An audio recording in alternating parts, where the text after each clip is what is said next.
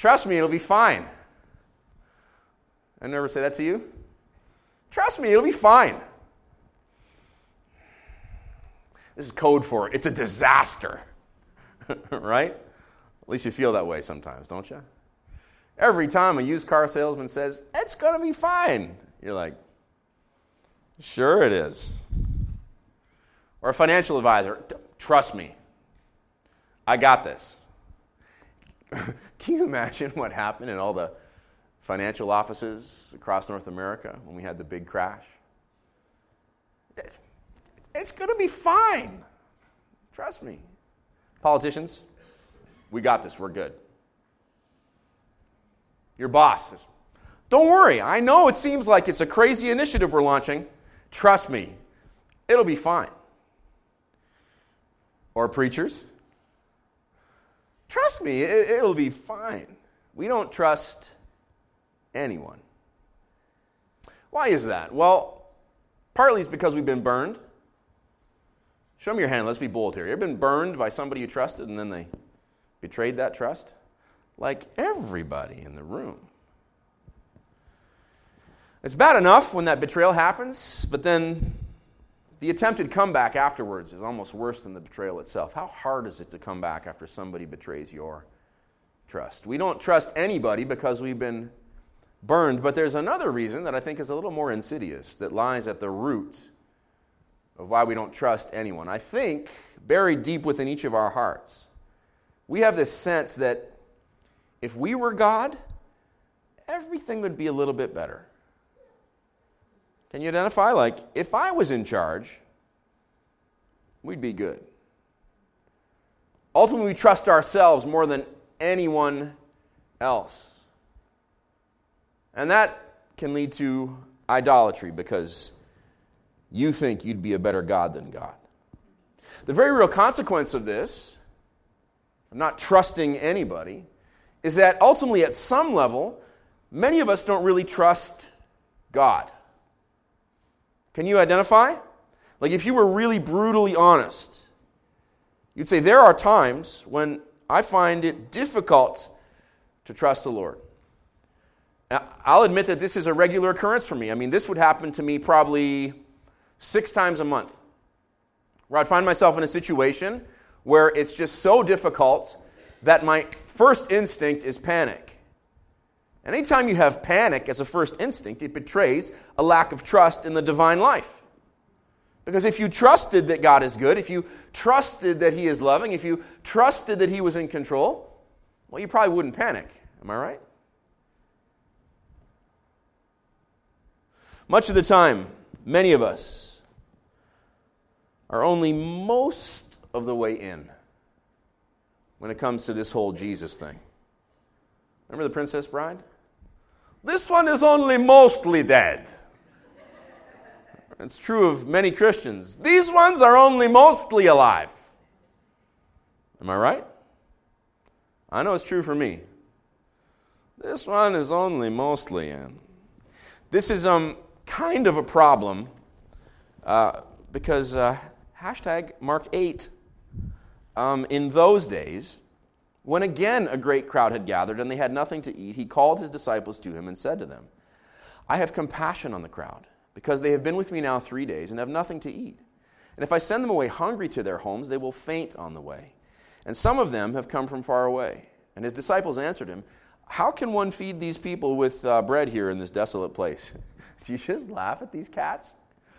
Like, this is after the feeding of the 5,000. You tend to think, I, I wouldn't be like them. But then you think about the six times a month when you were exactly like them. And he asked them, How many loaves do you have? They said, Seven. He directed the crowd to sit down on the ground, and he took the seven loaves.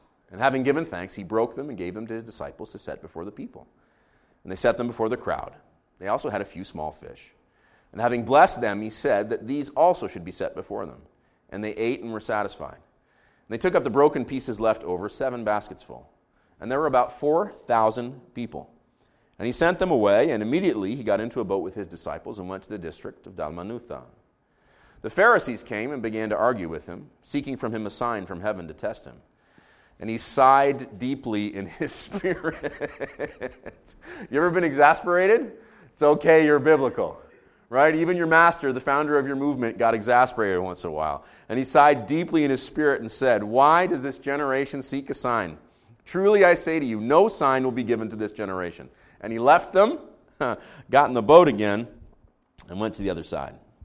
Now, they had forgotten to bring bread, and they had only one loaf with them. Isn't it very bready? It's very bready. They had only one loaf with them in the boat, and he cautioned them, saying, Watch out, beware of the leaven of the Pharisees and the leaven of Herod. And they began discussing with one another the fact that they had no bread. They're just fools, these guys. And Jesus, aware of this, said to them, Why are you discussing the fact that you have no bread? Do you not yet perceive or understand? Are your hearts hardened? Having eyes, do you not see? And having ears, do you not hear? And do you not remember when I broke the five loaves for the five thousand? How many baskets full of broken pieces did you take up? And they said to him, um, Twelve. And the seven for the four thousand. How many baskets full of broken pieces did you take up? And they said to him, Um, seven. And he said to them, Do you not yet understand? And they came to Bethsaida, and some people brought to him a blind man and begged him to touch him took the blind man by the hand and led him out of the village. And when he had spit on his eyes and laid his hands on him, he asked him, Do you see anything? And he looked up and said, I see men, but they look like trees. Then Jesus laid his hands on his eyes again and opened his eyes. And he opened his eyes. His sight was restored, and he saw everything clearly. And Jesus sent him to his home, saying, Don't even enter the village. Jesus went on with his disciples to the village of Caesarea Philippi. And on the way, he asked his disciples, Who do people say that I am? And they told him, John the Baptist, and Others say Elijah, and others one of the prophets. And he asked them, But who do you say that I am? Peter answered him, You are the Christ. And he strictly charged them to tell no one about him. And he began to teach them that the Son of Man must suffer many things and be rejected by the elders and the chief priests and the scribes and be killed, and after three days rise again. And he said this plainly, and Peter took him aside and began to rebuke him. But turning and seeing his disciples, he rebuked Peter and said, Get behind me, Satan. For you are not setting your mind on the things of God, but on the things of man. And calling the crowd to him with his disciples, he said to them, If anyone would come after me, let them deny themselves, take up their cross, and follow me. For whoever would save their life will lose it, but whoever loses their life for my sake and the gospel's will save it. For what does it profit a man or a woman to gain the whole world and forfeit their soul? For what can a man or a woman give in return for their soul? For whoever is ashamed of me and of my words in this adulterous and sinful generation, of him or her will the Son of Man also be ashamed when he comes in the glory of his Father with the holy angels. Boy, do you enjoy these chapters as much as I do? Somebody say amen? Yes? So good. I hope you're reading ahead. I see uh, posts from some of you online as you work your way through the text in advance of Sunday. Here today in Mark chapter 8, we find um, seven things about trusting God that will change your life. That's what you're looking for. Seven things about trusting God that will change your life. So I'm going to do my best um, used car salesman thing to see if I can get you to buy in all the way on Jesus, starting with point one. Trust Jesus and watch the miraculous become routine. Y'all heard me? Trust Him and watch the miraculous become routine. This is what happens in verses 1 through 9. Again, he feeds a vast multitude. Last time it was 5,000. This time it is the feeding of the 4,000. Listen to verse 1 and see a clue as to the routineness of this. In those days, here it is, when again a great crowd had gathered. He teaches the crowd. This time it's for three days. They're hungry, they haven't eaten anything. He's like, I feel bad for these people. I have compassion on them. We need to feed them. The disciples are like, We got no bread. So Jesus takes over, performs a mighty miracle, and feeds these 4,000 plus. When again, a great crowd had gathered. Jesus always draws a crowd. I just want to point that out. Let that sit in our hearts for a second as we think about this church, as we think about the work we're doing together. It's Jesus who draws a crowd. Jesus always draws a crowd. And the word for great crowd here is beautiful. It means every many. Every many. So it's not just lots of people, but it's lots of varieties of people. He always draws a crowd of every many people. And he's been doing this for a very long time. Even in the original context in Mark, this is what's been happening. Every time Jesus goes anywhere, he's surrounded by throngs of people. For us, 2,000 years later, we have the ability, the benefit of preaching about Jesus, knowing that around Jesus has gathered a movement that now numbers in the countless billions of people. Billions of people throughout history have devoted their lives to Jesus. Jesus always draws a crowd. What's fun here is that he's up to his usual tricks drawing a crowd, preaching and teaching, and meeting their needs. But this time he's doing it north of Galilee. Last time he fed the 5,000, it was just right on the shores of the Sea of Galilee. This time he's up to the northeast. He's in Gentile country this time. He has gone somewhere unexpected. There are lots of Gentiles in this crowd. And so here we see that Jesus' message of good news is spreading beyond the Jews now to the rest of the people in that region, which is why the word every many for a great many crowd has such beautiful resonance. You want a reason to trust Jesus? Trust Jesus because he's super inclusive.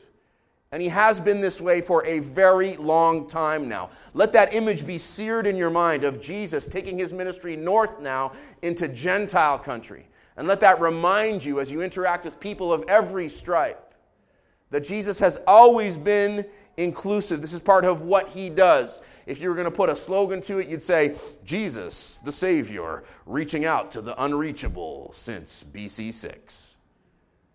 Right? This is what he does. Why do people still flock to Jesus? Because, in the words of verse 2, he has compassion. I am being compassionated on the crowd. Find Jesus, find compassion. And the last time I checked, life is a lot nicer with some compassion in it. Quick point here I'm not necessarily preaching this, but if we're looking to have Jesus' life transform ours, if Jesus is compassionate, we should be compassionate. Correct? Correct. And why do you think Jesus would want a whole bunch of people who call themselves his followers, who are learning to live like he lived, to do like he did? Because he knows that his people are living in a lost and fallen world. And so the more compassion, the better, which is why he models it. I am being compassionated on the crowd. This is why I believe the miraculous is routine for Jesus, because Jesus routinely loves. If you want to see the miracle of compassionate love take root in your life, keep coming to Jesus and trust Him, even if it takes faith. And this is, of course, what the Pharisees lack. They show up in verses 10 through 12, and what are they demanding? A sign, not from Jesus, but directly from heaven. The particular resonance of this is lost a little bit in the English translation. But in the original here, they're literally asking for a sign from heaven. Okay, they are not taking Jesus' word at face value. They are not taking his mighty works at face value. It's not enough for them. They want a sign from heaven. They want direct divine intervention. Seeking from him a sign from heaven, verse 11, to test him. In the original language here, to tempt him. If you ever find yourself acting like a Pharisee and feeling like you want to demand a sign from God, May I remind you, as a Bible preaching pastor who loves you, that I don't think any of us are in any position to test God at any time. Point number two trust Jesus even when you don't get all the proof you need. How difficult is that? I feel the pain of that, like in my own life. Trust Jesus even when you don't get all the proof you need. Look, the kind of healthy skepticism that demands a sign from heaven isn't healthy at all. It's sick unbelief. So, what, you're asking us to have blind faith? Um, au contraire. Faith is the cure for blindness. This is what happens in verses 13 through 21. Take a look. And he left them and got into the boat again and went to the other side. Now they'd forgotten to bring bread, and they had only one loaf with them in the boat. And he cautioned them, saying, Watch out for the leaven of the Pharisees and the leaven of Herod. And they began discussing with one another the fact that they had no bread. And Jesus, aware of this, said to them, Why are you discussing the fact that you have no bread? Do you not yet perceive or understand? Are your hearts hardened? Having eyes, do you not see? And having ears, do you not hear? And do you not remember when I broke the five loaves for the 5,000? How many baskets full of broken pieces did you take up? They said to him, 12. And the seven for the 4,000? How many baskets full of broken pieces did you take up? And they said to him, Seven.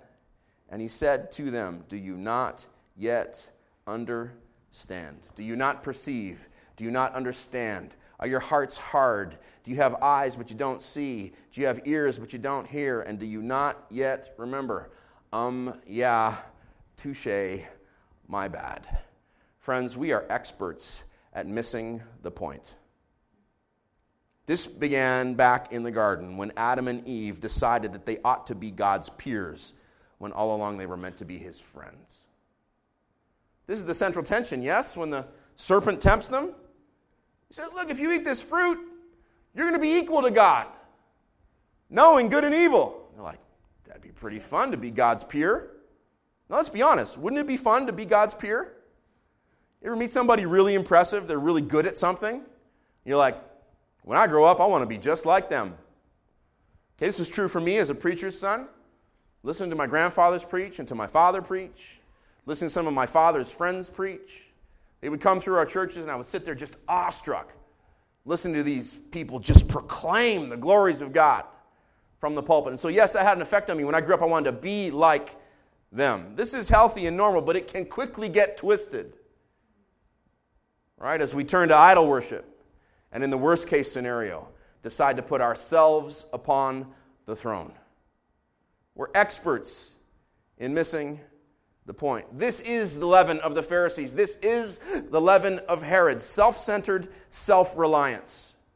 So, anytime you spot self centered self reliance showing up in your life, you need to root it out. Think of Passover. In the Jewish tradition, when it comes to Passover, they would root out any leaven from their houses. Kids would go through the house. It's kind of a fun thing. You get to tear the house apart looking for the hidden leaven. And if your mom was kind, she would hide a little piece of leaven. It was like usually a lump of bread. They'd hide it somewhere in the house. And if you found the leaven, you get a prize. Okay, before Passover, we root out all the leaven from our house. So the next time, which will be this week, that self reliance shows up in your life, rooted out because Jesus himself says to beware of this kind of thing. Here's the point from this neither religious nor worldly power are the answer you're looking for. Jesus is. So, point number three trust Jesus and fix your perception, understanding, hard heartedness, blind eyeness, deaf earness, forgetfulness problems. Don't miss that. That's what happens as you trust Jesus. I know it's difficult to trust Him because it seems scary at first, but it's in trusting Jesus that all these other problems you have with idolatry, all these other problems you have with self reliance begin to die away. And what's interesting is they typically don't begin to die away until you take the leap of faith to trust in Jesus. Don't you want to hedge your bets? You're like, can I get a little payoff before I go all in? Is there anything in life that works that way? Why do we expect that faith should work that way? And don't kid yourself thinking that you don't have problems with perception, understanding, hard heartedness, blind eyeness, deaf earness, forgetfulness. It's probably why Jesus is constantly healing people with those physical problems after pointing out their spiritual corollaries. It's exactly what happens in verses 22 through 26. They came to Bethsaida. What happens here? They bring him a blind man and they beg for him to heal him. And it's very interesting how he does it. He takes him outside of the town, spits on his eyes. You good?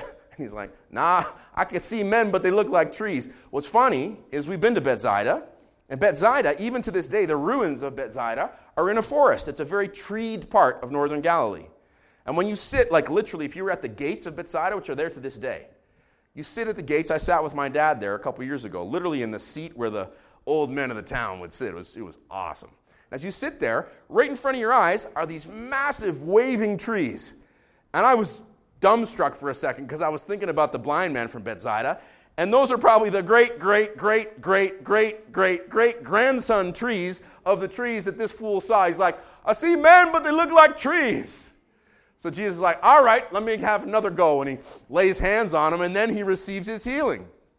Okay? I want you to notice how Jesus heals. In Mark 1, he heals the demon possessed man and a fever stricken mother in law, many who are sick with diseases, and those possessed by demons, and a leper. In Mark 2, he heals the paralytic. Remember the one who was let down by the four homies. In Mark 3, he heals the man with the withered hand, and anyone in the crowd who touched him. I like that part very much. Anyone in the crowd who touched him, and every demon that even came near him had to flee. In Mark 4, he doesn't heal anybody He's taking a break, but instead he calms a storm. In Mark 5, he heals the Gadarene demoniac, the woman with the issue of blood, and even Jairus' daughter, whom he raises from the dead. In Mark 6, he can only heal a few people in Nazareth because his family are a bunch of idiots. And then his disciples get, on the, get in on the act. He feeds the 5,000. He takes a stroll on the water and he stops the north wind. In Mark 7, he heals the daughter of the Syrophoenician woman and the deaf mute. And here in Mark 8, he heals the Bethsaida blind man,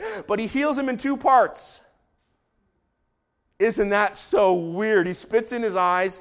When Jesus meets you, it's a touch. Sometimes when he meets you, it's his word. Sometimes when he meets you, it's because you touch him. Sometimes it's just his presence that makes the darkness flee. Sometimes he works on you a bit. That can preach good. Finally, in point number four. Point number four trust Jesus even though the payoff might be a bit of a process. Somebody shout, right? The payoff is a process. Put that on a t shirt. Okay? Trust Him even though the payoff might be a bit of a process. Look, Todd, I want to believe that. I just don't know if I can. If you want to trust Jesus, you're going to need to decide who he is. This is what's held in tension in verses 27 through 30. And I've been hinting about this throughout the entire series so far, haven't I? I'm going to say, you wait till Mark 8 when Jesus turned to his disciples and he says, But who do you say that I am? This is a super crucial moment. I would dare say your entire life hinges on how you answer this question. But who do you say that I am? Here's the question for you today, Grace. Woo! When it comes to Jesus, as far as you're concerned, is he a good man or is he the God man? Period. Right? Is he who the Bible says he is? Is he God the Son made flesh? Did he really go to a cross to suffer and die in your place for your sins? Did he really rise again the third day to triumph in his body over the power of Satan, sin, death, and hell forever? Is it true? Did he really ascend back to his Father's right hand? Is he really sitting there right now interceding for you? Is he really going to come again in glory someday to judge the living and the dead and to inaugurate his kingdom which will have no end? Friend, is it true or is it a fairy tale? If it's a fairy tale, I'm quitting tomorrow and becoming a Buddhist. But if it's true, then every sacrifice you've ever made, every leap of faith you've ever taken is worth it and will be worth it. Who is Jesus? Friend, is he your Savior today? Could you say unequivocally, without reservation, like Peter does, You are the Christ? That's the kind of devotion, that's the kind of I want to say madness, but it's not madness, but it's like a, a divine madness, small m, that kind of thing that springs from you, even though it doesn't make any sense. You're the Christ. You're the Savior. Okay, you look at your troubled bank balance and you say, You're the Christ. You look at your dysfunctional family and you say, You're the Christ. You look at your breaking body and you say, You're the Christ. Point number five. Trust Jesus because He is the Christ. He is the Savior you've been looking for. And look, just in case you're tempted to get it twisted, you'll never meet anyone who doesn't need a Savior. Most of the time, they'll just be too busy trying to save themselves to trust Jesus. Hear me. Um, I don't need a Savior. right. Don't even have that argument. Say, come back to me in six months. Come back to me the next time your life falls up. Don't even have that conversation. Everybody needs a Savior. They're just busy saving themselves. So busy, in fact, that they have no time to trust Jesus. Make sure you don't adopt their worldly mindset like Peter in verses 31 through 33. Jesus starts telling them, Look, I'm going to die. I'm going to be rejected by the elders and the chief priests, but on the third day I'm going to rise again. Peter's not having it. Takes him aside, like, What's with all this death and dying stuff? Can't we just kill the Romans instead? This is what the Jews thought the Messiah was going to do come back and liberate them from the yoke of the Romans. You think Jesus would just correct him gently, but no. Get thee behind me, Satan, for you are not setting your minds on the things of God, but on the things of man. Okay, I love you. I want you to think hard about this. Are you possessed of a worldly or a heavenly mindset? And y'all know how hard it is to change your mindset. We have the mindset book at home. A whole book that sold a million copies to teach people how to change their mindset from a fixed mindset to a growth mindset. I'm like, could somebody please write the book on how to change your mindset from a worldly mindset to a heavenly one? Because that one will really make a difference. How hard is it? We can't even do push ups every morning. Some of you can. You're very impressive. I'm very impressed with you. But man, ask me to change my mindset. I am guilty. I say guilty at least six times a month, if not more. I find myself trapped in a worldly mindset when the goal is to have a heavenly one. Point number six worship team, you can come join me. Trust Jesus and learn a completely new way of seeing the world. Um, this one and the last one coming up here in a second are really going to mess with you if you receive it. Here's the point this is why shifting your mindset from a worldly one to a heavenly one is so difficult. If you have a heavenly mindset, it will ruin your life.